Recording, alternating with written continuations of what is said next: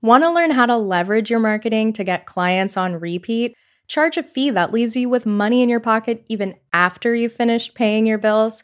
And finally, stop working with the clients that you've long outgrown. Liberated Business is a transformational program that combines group and one on one work so you get the best results possible. This differs from every other program out there because it helps you make money while supporting your joy and liberation throughout your entrepreneurial journey. Liberated Business starts this June and runs through November, and enrollment is open now. Visit thebadtherapist.coach slash liberated business to get all of the details and sign up. DM me on Instagram at the bad therapist with any questions or to learn more. I cannot wait to get started with you. I had spent years working in agencies in settings that other people wanted to create. And I knew that if I was going to go through the trouble of building a practice, I really wanted it to be something that was for me. Of course, it's for my clients, but if it's my business, it also needs to be a business that really works for me. So I tried as much as possible to say no to the offers that seemed really good, but ultimately were taking me back and taking me further away from the thing I really, really wanted to create. Hey there, and welcome to the Bad Therapist Show, the podcast for current and aspiring private practice therapists who want to earn more money, work less, and have a way bigger impact. I'm your host, Felicia, the Bad Therapist, former goody goody therapist turned six figure private practice owner and therapist business coach. I'm here to help you learn everything you need to know about private practice and expanding beyond the one to one model so you can earn more money and increase your impact as a therapist without burning out or hustling. Using my proven liberated business method, therapists at all stages of business have been able to grow their income while becoming even better therapists. And I'm on a mission to help you do the same. It's time for you to get your time back and enjoy being a therapist again. You ready? Let's get started. Hello, and welcome to the Bad Therapist Show. I'm your host, Felicia, the Bad Therapist. Today, we're talking about life after graduation and one of the main decisions you'll have to make where to complete your hours. We'll cover your three main options for training sites and how to make decisions about what to prioritize so you can stay on track. I'll be sharing some of the moves that I made post graduation, some of the placements I said no to, and why and how all of that set me up for private practice success. Let's get into it. So, I know at this time of year, a lot of therapists are graduating right now. So, if that's you, congratulations, you have passed a major milestone and you are one step closer to your private practice. Now, there are so many different directions we could take this episode. There's so much ground to cover, but I'm really going to be focusing on the three main ways to get your hours after you graduate with a particular focus on people who already know they want to go into private practice once they're licensed. So, like I said, there are a few main ways to get your hours after you've graduated, and there are pros and cons associated with each one. Now, these pros and cons that I'm going to share with you are really generalizations. Obviously, within each of these categories, there are going to be tons and tons of variations. So, I'm just going to give you a sort of general assessment of the pros and cons of each of these three different options, but do know that there is a wide, wide variety of how these can actually play out. So, the typical one that most of us think of after graduation, and you may have already worked in a setting like this when you were doing your traineeship, is an agency or nonprofit work, maybe working in a hospital or having a city or county job. So, these are probably the most common ways that people will get their hours. And some of the pros to working in one of these settings is that you will likely have a reliable paycheck. You'll have exposure to potentially lots of different populations. You may be on the way to qualifying uh, to get to take advantage of some of the loan forgiveness programs that are out there. And you can probably walk through the rest of your career knowing that you can handle anything if you can work in these environments and not burn out, right? You'll have that sense of, yeah, I know what it's like to be in a really intense environment and I know that I can handle that. Some of the cons to working in an agency or nonprofit setting can be that the workload is often really intense, like I just said, and oftentimes the compensation doesn't really match the work that you're doing. And so that is a really big drawback. So you do have that reliable paycheck, which can be really helpful, can help you not feel as stressed or as worried about being able to pay your bills. But you could be expected to have a pretty intense workload. Oftentimes, you're working with folks who have more severe needs. And that's kind of always been interesting to me that we often give our newest clinicians some of the toughest jobs out there and then also don't pay them well. I think this is a major problem with the mental health system in general, but we're not going to solve it in this one episode of the podcast. But I think that is just something for you to consider and going in. And like I said, these are generalizations. So this isn't to say that there aren't agencies out there that wouldn't pay you really well for your labor. And I would go out of your way to look for those. Um, the other thing that could be challenging here is potential exposure to systems that don't actually want you to take care of your health and take care of yourself as a mental health worker. For instance, um, back in the day when I was working in a methadone clinic, which was uh, a for profit company actually, but most of uh, our billing went through like Medi Cal and stuff like that, but it was a for profit company uh, I walked into my manager's office one day and was like, I need a mental health day. And he literally said, We don't get mental health days around here. So that's pretty interesting to be in mental health care and be told. Like most places are probably not as blatant as that, but that is oftentimes like the underlying message we get. You're expected to take care of yourself, but only so much. And you're expected to be in these really intense work environments without being paid very well, without a lot of support. So, those are obviously the cons. That's like the dark side of this. And this isn't to say that all placements are like this, but those are some things to look out for. Your second option is a traditional private practice. So, this is like you find a therapist that you like who is willing to bring you on as an employee, or you might be searching for practices like this that already exist that are just looking for new associates to take on. So sometimes therapists will post these job listings on places like Indeed or even just Craigslist. So you can look at these different placements. Sometimes your um, graduate school will be able to connect you to some different places to get your hours. So sometimes it begins by uh, you having a connection to a particular supervisor. Maybe they specialize in something that you're really interested in and you would really like to work under them. And so you can always reach out to someone that you admire and say, hey, would you be willing to take me on? Now, as the therapist in private practice, if they're not already employing other therapists, if they don't already have a group practice, if they're not already hiring associates, it's a pretty big ask um, not all of them are going to be willing to do that, but you know what? No harm, no foul. Ask for what you want, and you might just have someone say yes to you. In fact, we're going to have someone on the show um, a few weeks from now, Scott Walderson, who is the director of the Center for Mindful Psychotherapy. And I believe that's actually how he decided to start Center for Mindful Psychotherapy. We'll ask him when he's on, but uh, it does happen. So don't be afraid to ask for what you want um, and look for placements like this. So You'll also potentially benefit from the marketing that this therapist has already done. The fact that they've been in practice for a period of time, you're basically benefiting from the work that they've already done to hopefully build your caseload. So that can be really helpful. You also may get the opportunity to see a little bit about what it's like to actually run a private practice. And if that is something you would like to go into at some point, this could be really great experience for you to witness it from uh, the employee side. Um, and depending on who the private practice owner is, you may get to see more about what it's like to actually run a private practice, or you may be there more just like an employee. Some of the cons are that these can be a little harder to come by, but I do think that is beginning to change as more and more therapists are starting their own group practices and are looking for associates that they're willing to mentor and supervise. However, like I said, I don't know that they're they're obviously not as common as agency positions are going to be.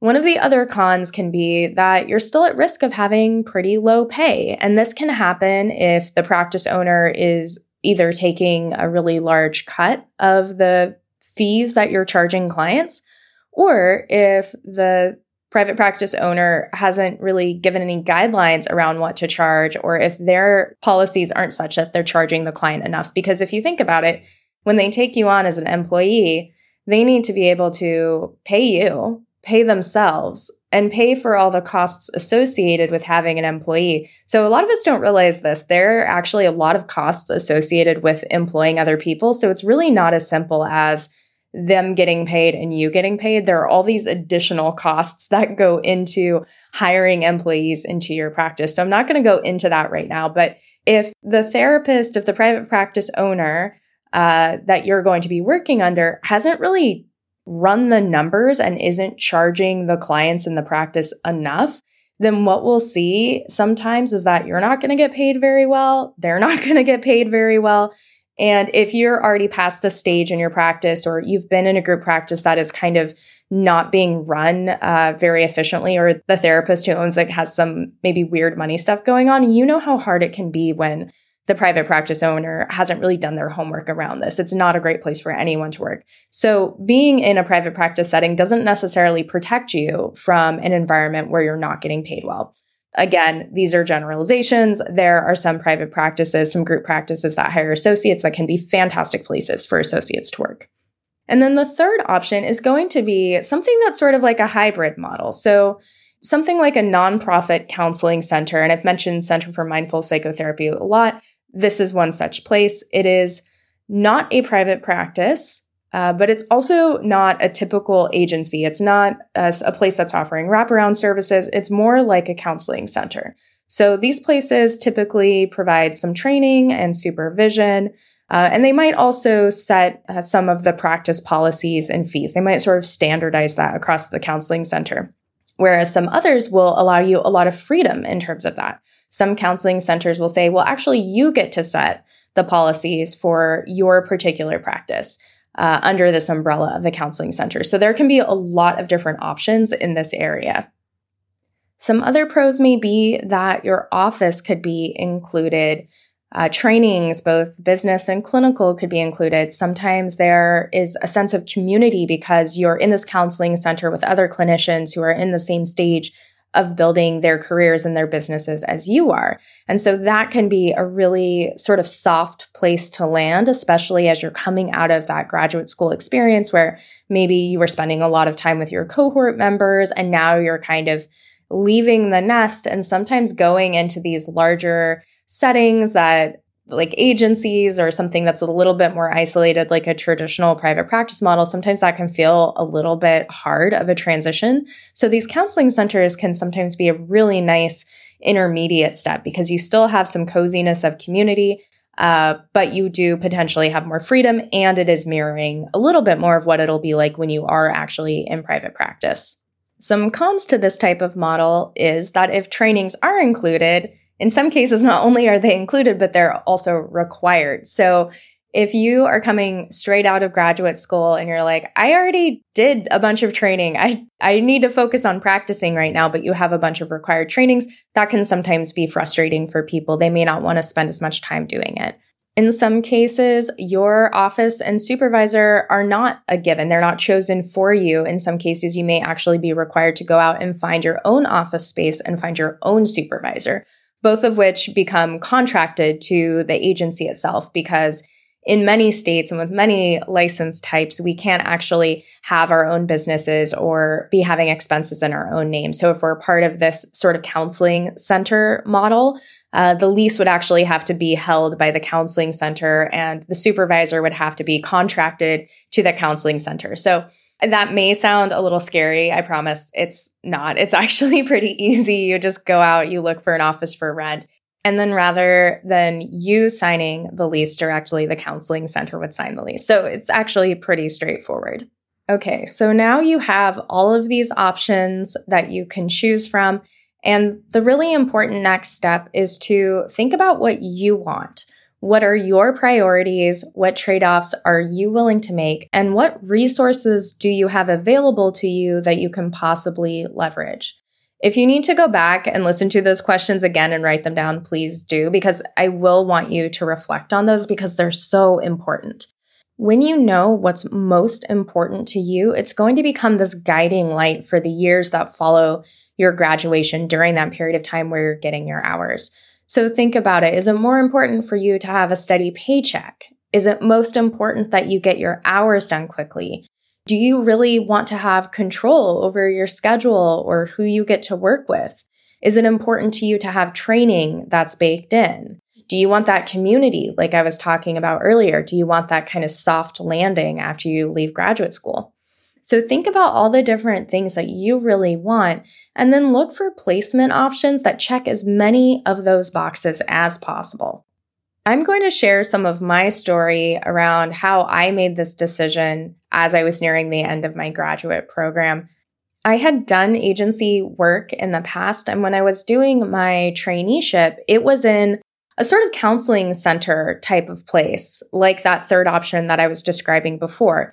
So even though it wasn't a typical private practice, it was a counseling center that was associated with my graduate program, and it mirrored a lot of what private practice life might look like. So I thought, you know, I really want to take advantage of this momentum that I've built here and I want to continue with it. I know I can do agency work. I've done agency work. And I really want to see what I can do with this private practice thing. So I knew I wanted to look for placements that were going to set me up to be able to continue to roll into a private practice when I did finally get all my hours done and get licensed. I wanted something that would easily roll into that.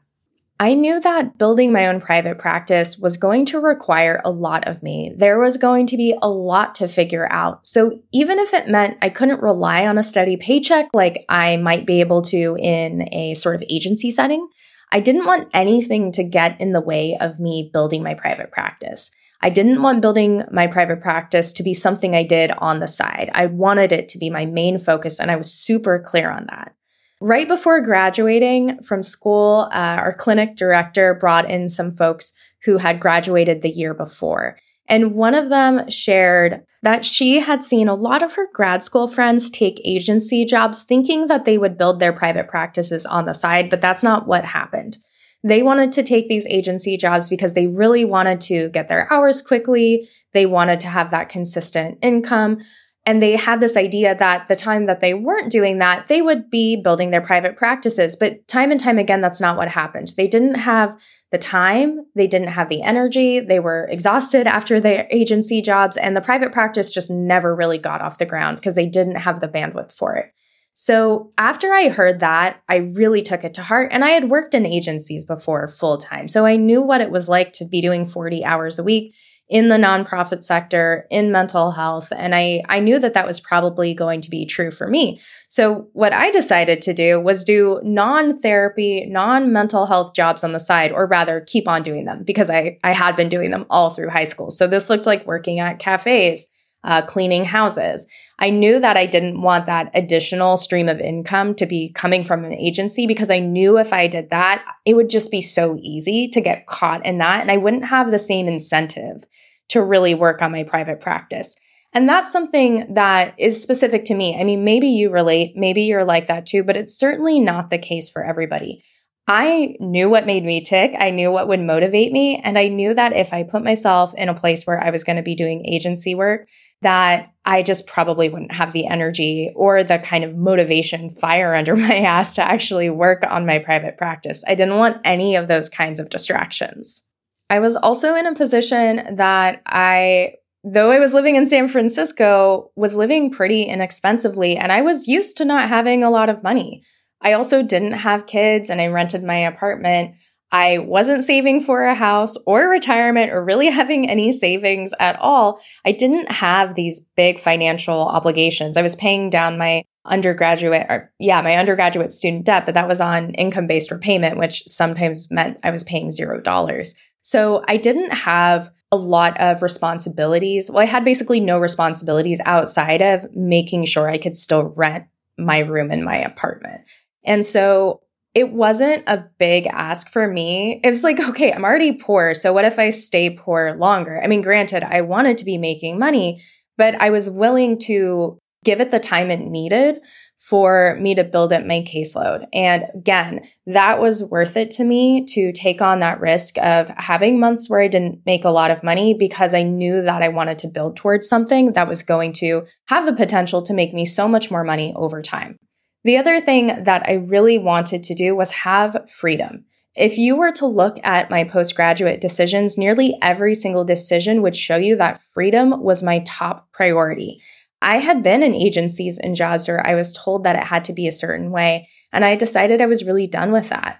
I decided that if I wanted something, I wanted to have the freedom and ability to pursue it. So the Center for Mindful Psychotherapy was really a great fit for me because I had the freedom there to set my own fee and a cancellation policy. I got to choose where my office would be. I also got to choose my supervisor and who I would work with.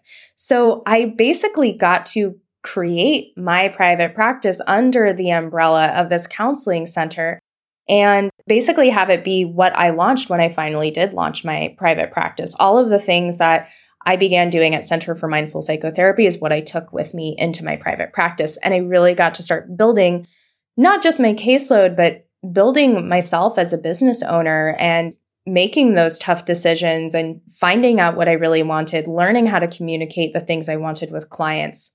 Being in this kind of setting also meant that I took on a lot of responsibility. I couldn't necessarily rely on CMP to fill my caseload.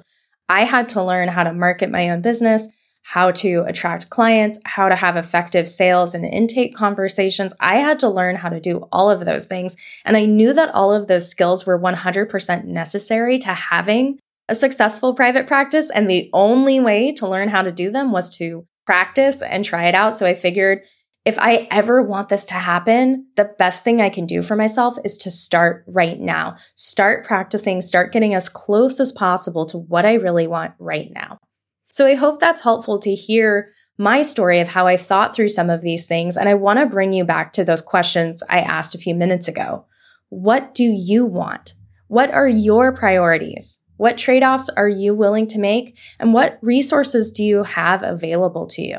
I've spoken with some clinicians who have partners and are able to uh, be financially supported to an extent by their partners. That's great. That's a resource that you have available to you. If that's your option, wonderful.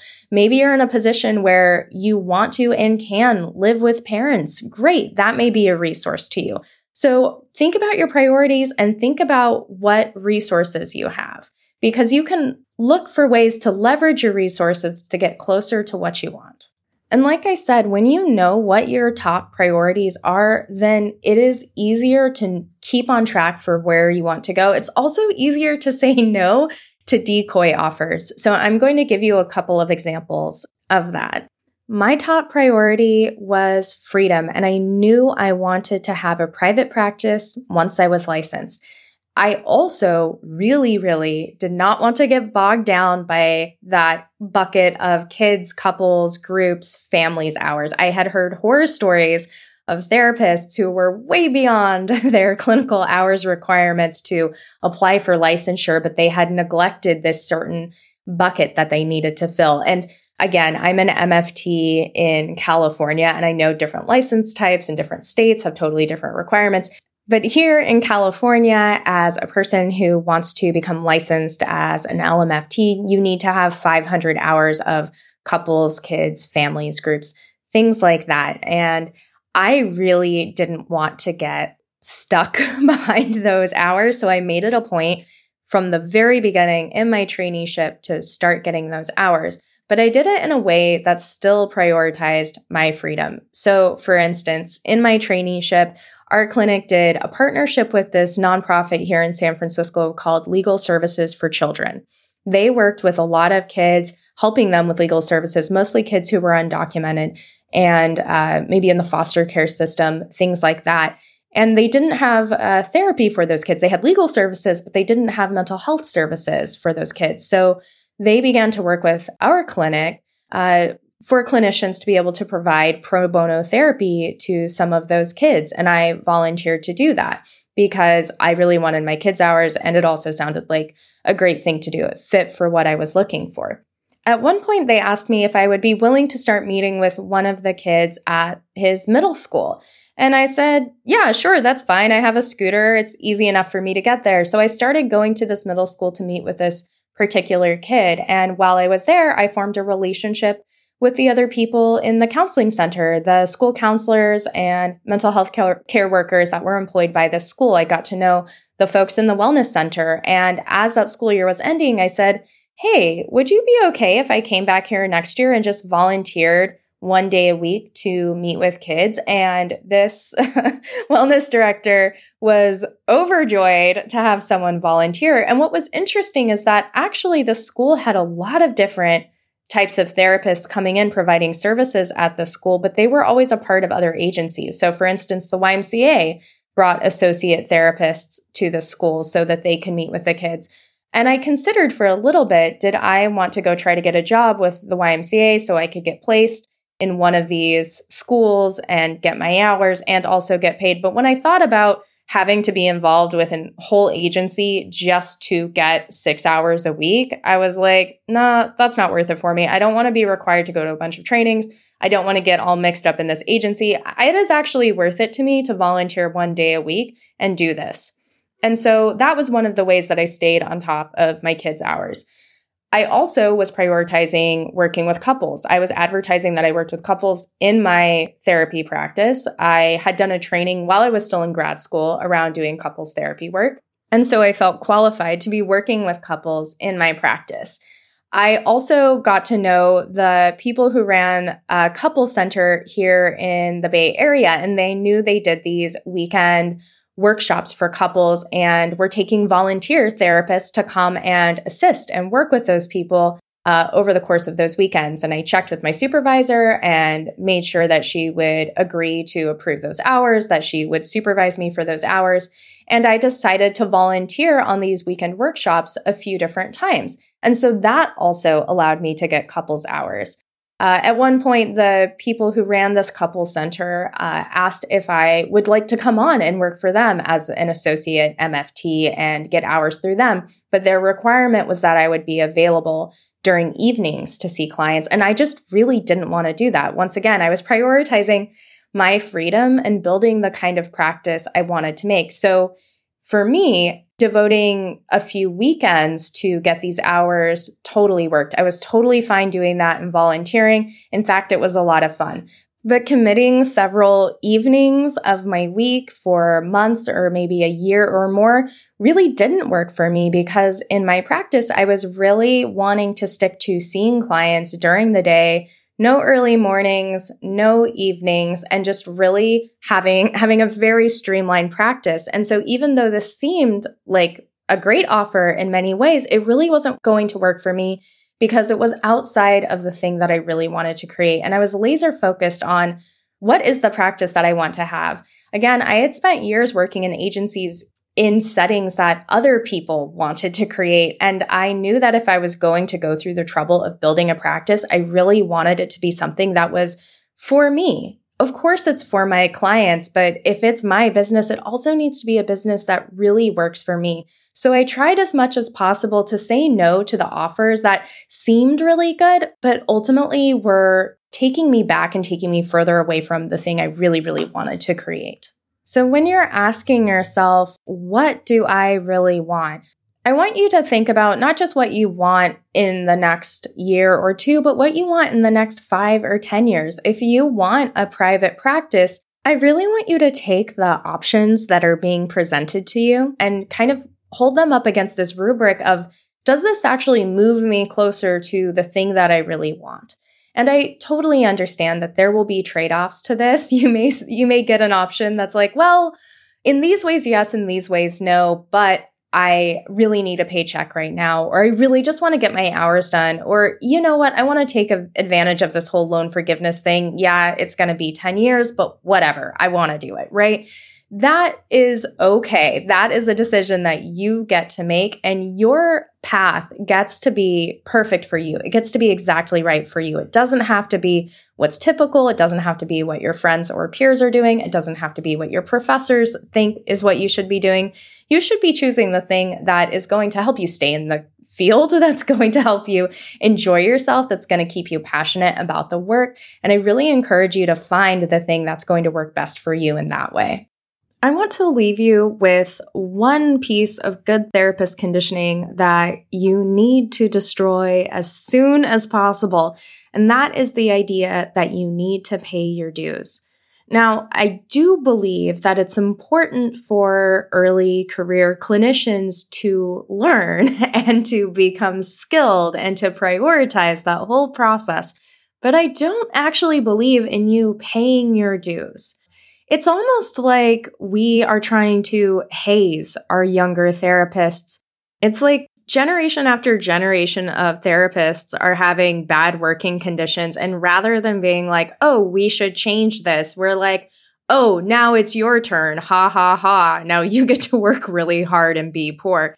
Like, this is ridiculous. If someone is telling you that your fee shouldn't be as high as theirs, just because they've been doing the work longer, but your fee does need to be higher because you have whatever bills you need to pay or you just don't want to be broke. Them having their ego bruised is not a good reason for you to keep your fee lower. Likewise, if you are having really bad working conditions and someone is telling you that you should just be grateful to have a job at all because they've put up with really poor working conditions for a long time, that is not a justification or an excuse for you to be in the environment you're in. I'm really against this idea of paying our dues. I, I think we've been complicit as therapists in having a really broken mental health care system, not just for clients, but for the practitioners. And I think it's time for us to stop telling our younger therapists that you need to pay your dues, expect to be poor, feel lucky to even get a job, and basically not have boundaries with your clients and not take care of yourself. That's all terrible, and I'm not for it. So I'm totally anti paying your dues. You go out there and create what you want. I believe that the clients who you can best serve will be attracted to what you create. And I also believe that when you take really great care of yourself, even bigger impact becomes possible. I don't know what that's going to look like for you in particular. And it's honestly none of my business to be out there determining whether or not your impact is big enough. I want you to take really good care of yourself, and I trust you that good will come out of that. So go out there and make it happen. Thank you so much for tuning in today. I hope that this has given you some guidance for how to choose your postgraduate placement and has helped private practice seem a little bit closer than it did before. It is never too soon to start working towards what you really want, so start right now. Next week, we'll be talking with Bay Area therapist April Snow. April completed her postgraduate training at the Center for Mindful Psychotherapy and made some really smart moves early on by choosing a niche near and dear to her heart. She is now the owner of a successful private practice and author of three workbooks with another book on the way. Make sure to tune in next week to hear her story. That's all today for the Bad Therapist Show. Thanks so much for hanging with me. I hope you got some gems that you can start using right away in your own business so that you can break out of good therapist conditioning and build the business that you want. If you've gotten something out of this episode, don't keep it to yourself. Share it with one of your good therapist friends who really needs to hear it. And while you're at it, please consider leaving a rating and or review so that we can change not just our individual businesses, but transform the mental health system that got us here in the first place. Thank you so much. I'll see you next week for more private practice and coaching tips. Remember, bad therapists make the best therapists.